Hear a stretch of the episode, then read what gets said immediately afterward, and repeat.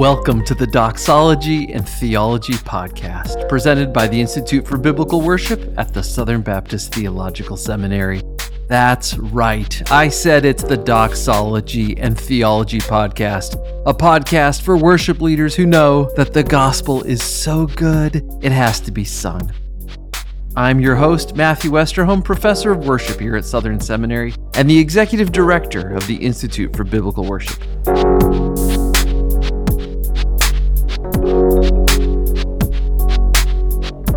On today's episode, we are dipping into our worship resources to bring you a workshop by Dr. Don Whitney.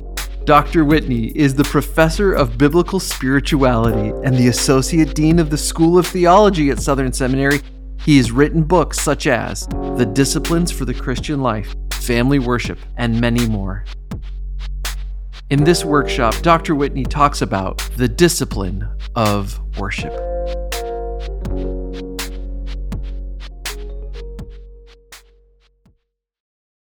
Hi, I'm Don Whitney from Southern Seminary. Thanks for joining this breakout session on the discipline of worship, or as I've uh, subtitled it, um, the uh, leader of public worship should be a leader of private worship. Whether you're a pastor or a worship leader, if you're a worship leader in public worship, you're to be a leader and example in private worship as well. And so that's what this session is about. And I'd begin by reminding you that Jesus was a worshiper.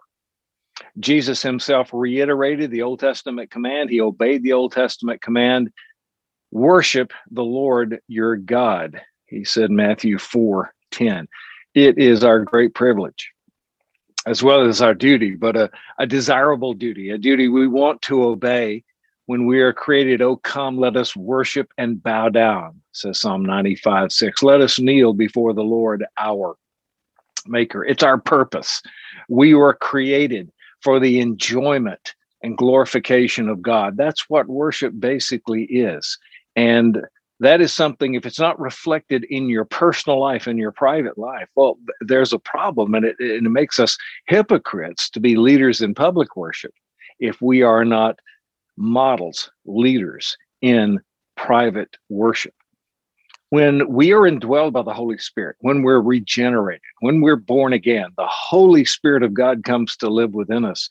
And one of the evidences of that and the, the uh, results of that is that the Holy Spirit gives us new holy hungers and holy appetite We hunger for the holy word of God. We used to find boring or irrelevant. We have holy appetites. In other words, for the holy things of God and for a holy God himself. We hunger to experience the God who is called holy, holy, holy. So we have holy longings, holy aspirations. We want to be with holy people. That's why uh, John says, By this we know we've passed out of darkness into light because we love the brothers. We love others who love our God. So we love the will of God. We love the ways of God. We love the people of God. We love holiness. Uh, and and we love to enjoy God. We love to worship God. So that's a mark of someone indwelled by the Holy Spirit. You love all things holy most of all a God who is holy, holy, holy. And so that's why if, if a person doesn't worship God, both publicly and private, it, it means they don't know God. We are created to be worshipers, and we find our greatest glory and joy in the enjoyment of God. But we're busy and we're overwhelmed, and we have so many responsibilities. So, I, this is an exhortation for those who are public worshipers, public worship leaders, to be private worship leaders as well, examples, models of those who worship God privately. If we don't worship God privately, how can we pretend to be worshiping God publicly? As I said, there's a there's a great element of, of hypocrisy there. When we're attempting to lead people in public to do something we are not doing ourselves in private. So let's let talk about what worship is to some degree here. It's one of those things which we sort of all know what it is, but defining it is is rather difficult. Let me give you a, a simple definition that it's focusing on and responding to God. You and I both could nuance that definition to, to a page of length that none of us would remember, even though it'd be more precise. But nevertheless, at its essence, the worship I'm talking about, both in private and you're leading people to do in public, is, is focusing on and responding to God. I often use hand motions to remind people of this, the binoculars, focusing on, and to the degree that we do that, to the degree we will respond in worship to God. We see this in John 20, 28, when the resurrected Jesus appears to his disciples a second time. He shows Thomas his hands, his feet, and Thomas says, My Lord and my God. There's worship. He focused on, he saw Jesus in the wounds. He responded, My Lord and my God. Powerful illustrations of this in Revelation 4 and 5, two of the great chapters on worship in the Bible, where there are those creatures around the throne of God who day and night without ceasing cry out, Holy, holy, holy is the Lord God who was, who is, who is to come. They have this unbroken focus on God because there's nothing between them and God. The, all the other creatures around, the 24 elders are outside of them. They are this inner ring with nothing between them and God. And so they have an unbroken focus on God. What's the result? Unbroken response, day and night without ceasing. Ever since they were created, all they have done is to say, Holy, holy, holy not because it's their job description to do so. They can't help it. They are focusing on a holy God, and the result is unbroken, unceasing worship. So, what I'm saying is if you focus on God, you will respond in worship. You can't help it. A being this glorious, this beautiful, this awesome, you focus on that being, you will respond in worship. For example, if uh, a F5 tornado were bearing down upon your church building and you were in in the pulpit and you were looking through windows in the back, you could see it coming. But they're facing you. Their back is to the tornado. You would see that and you would respond right? You can't help it. It's too powerful. It's too awesome. And yet, other people, as near as you, could be totally unmoved by it because they're not focused on the tornado. They're they're focused on you. Imagine driving along with a glorious, unparalleled sunset over to your west over to your right. You're driving the car, your spouse, someone else is on the right hand side. And as they look over and gaze in at that, gaze on that sunset, and it, it's so beautiful, they have to respond. They sigh, they say, Oh, that's beautiful. And as the driver, you're focused on the traffic. So you glance over at the sunset and you say, Yeah, that's really beautiful. But see, that was more of a calculated, expected response your focus was on the traffic. You just glanced at the sunset. But the passenger, focusing on the sunset, found something there so beautiful, it was impossible not to respond. It was irresistible. It was too beautiful to be ignored once there was some prolonged focus upon. Brothers and sisters, when we focus on God, he is so beautiful that we cannot help but respond. So there's worship, but it begins with focus. And to the degree you focus on God, to the degree you will worship. It's not calculated. You don't say, well, I, I, suppose the thing to do is to sing. I suppose the thing to do is to worship God because uh, that, that's that's right, and and it is right. But that's very different than worship that say a response from the heart because true worship isn't calculated, it's evoked by the object, it's elicited by the beauty and glory and awesomeness of the object. as this applies to public worship. The job of the worship leader is to present God so gloriously, so beautifully, so winsome, so winsomely that those hungry for God who are willing to focus will respond in worship. You don't have to, you know, come on now, let's worship God, put your heart into it. You, you don't have to say that any more than I would have to say to someone, come on, I want you to really mean it when you run away from that tornado now. Come on, put your heart in it. No, if you focus on that tornado, you will respond. Flesh and blood cannot endure it. You will respond to that tornado.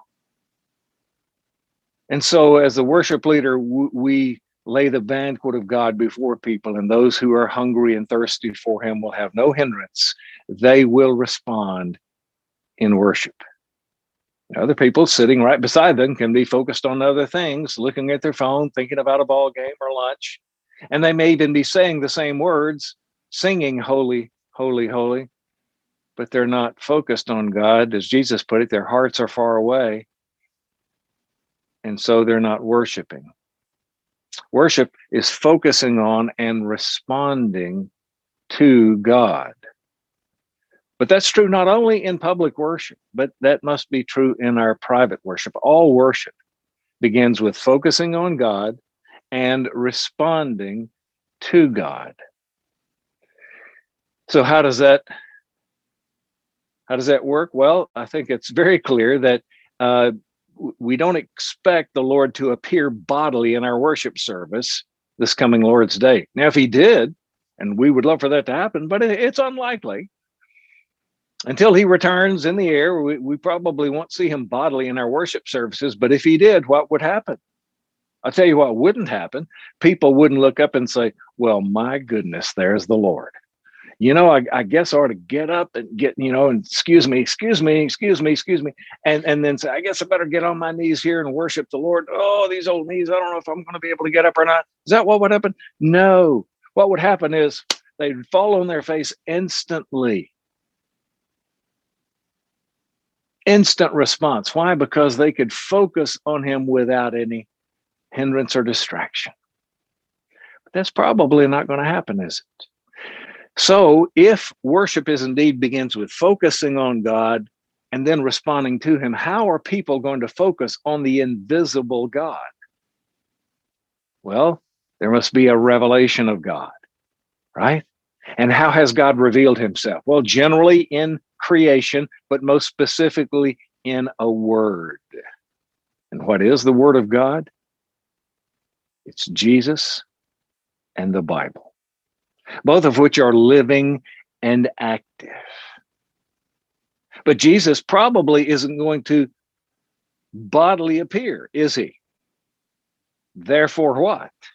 There must be much of the Word of God in our worship. What is the Word of God? It is the revelation of God to us. Why is that necessary? Because God is invisible.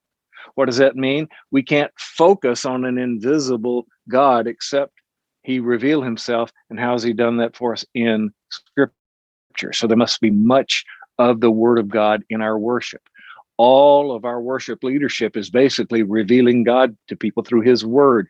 We preach the Word, we sing the Word, psalms, hymns, spiritual songs. We sing the Word, we pray the Word, we present the Word and the elements.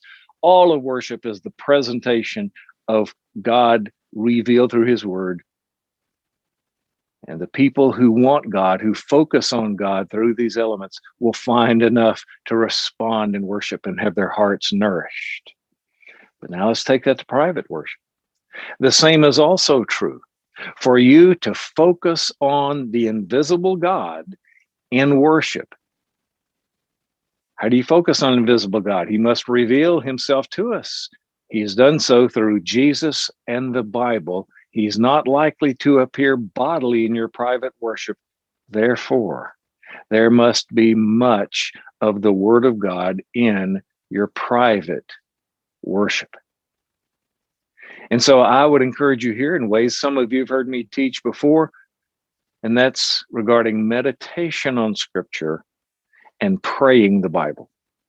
In your private devotional life, your private worship of God, as you be an ongoing example of a worshiper, a person who can stand before the church body in public and exhort them to do what you've been doing in private that is, enjoying God in worship. In your personal devotional life, there must be much of the Word of God. You're probably committed to that already. You read the Bible every day, but if you read it and forget it as soon as you close it, that doesn't do a lot of good. It does some good. I don't want you to stop that. But for way too many people, they say, as soon as I close my Bible, I can't remember a thing I've read. So I would encourage you don't merely read the Bible, meditate on Scripture. If you only have 10 minutes, don't read for 10 minutes, read for five minutes, meditate for five minutes.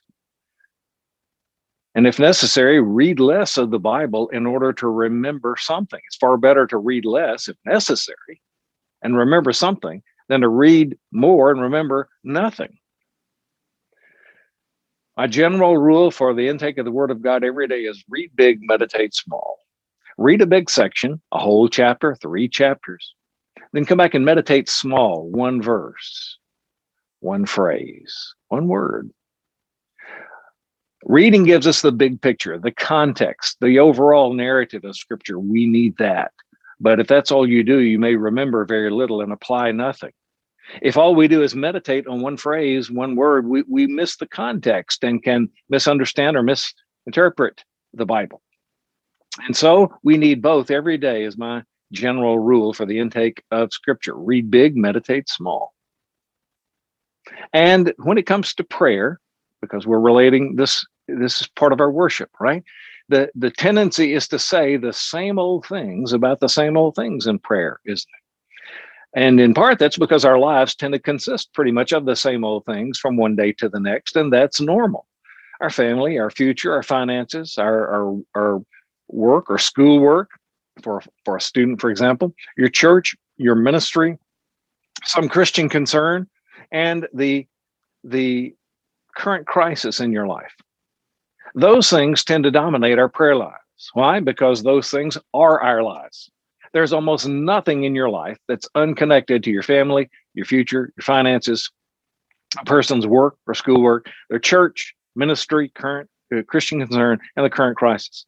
And thank the Lord, those six things don't change dramatically every day. So to pray about the same old things is normal. The problem is we tend to say the same old things about the same old things. Simple, permanent biblical solution to that when you pray, pray the Bible.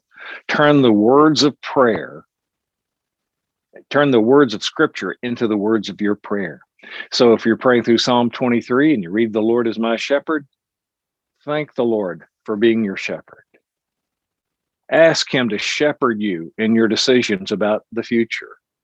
Ask Him to shepherd uh, you and others who shepherd the flock of God. Ask Him to shepherd your family and shepherd you by providing your finances and what comes to mind in those things.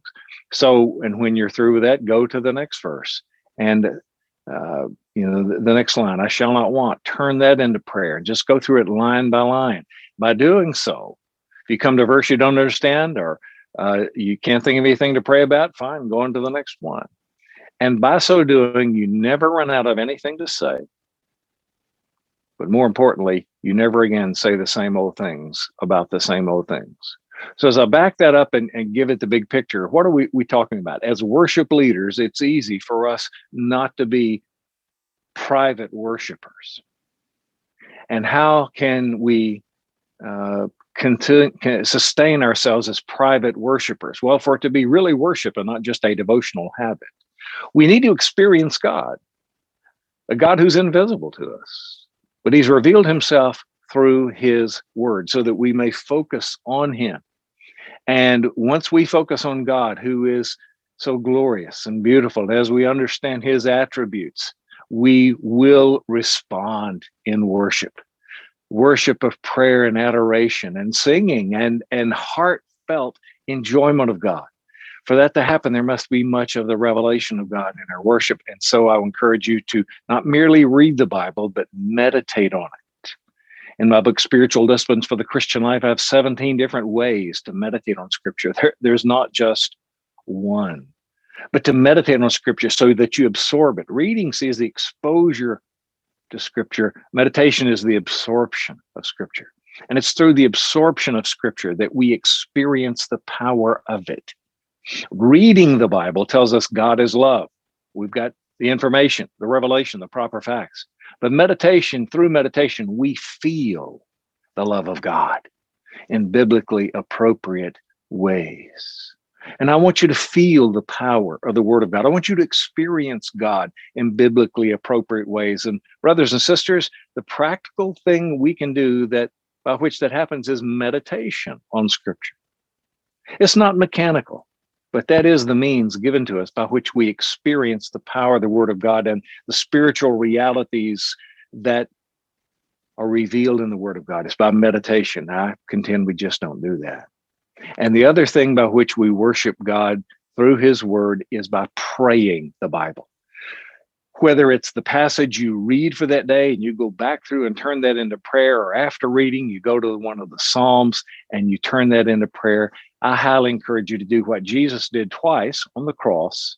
The early church did in Acts chapter 4, where they prayed and the place was shaken. I encourage you to pray the Bible.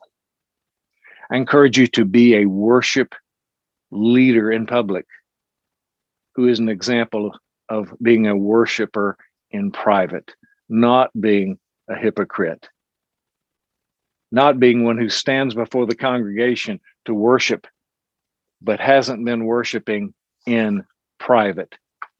That is a travesty. That is something we're all tempted to do. And I hope that is not the case because if it becomes the reality, instead of a worship leader, you're a worship performer. You're a public worship performer. Others are watching you perform acts of worship. You're a worship leader, but you're not a lead, you're not the lead worshiper.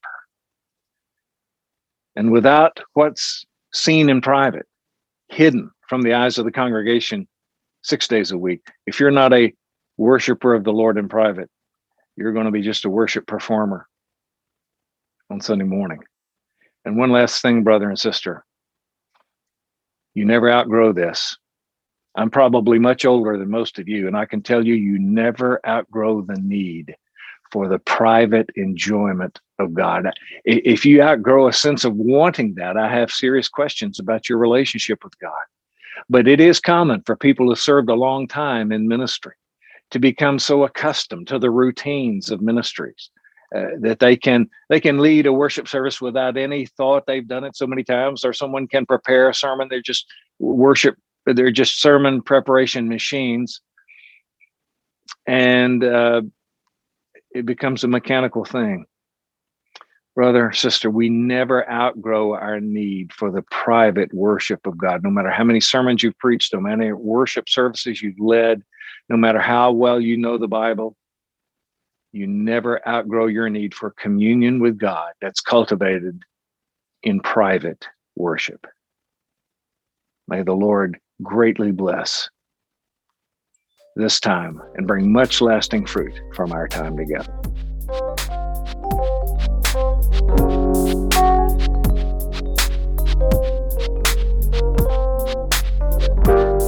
Well, that's a hard place to stop, but if you would like to hear more from Dr. Don Whitney, please go to our website, biblicalworship.com, and click around and find the podcast. You can find all sorts of resources that will be a blessing to you and your ministry.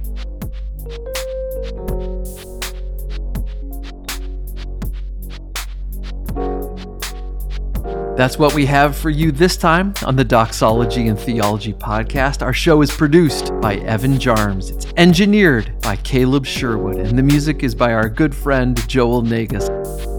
Until next time, this is Dr. Matthew Westerholm reminding you that the gospel is so good, it has to be sung. Peace be with you.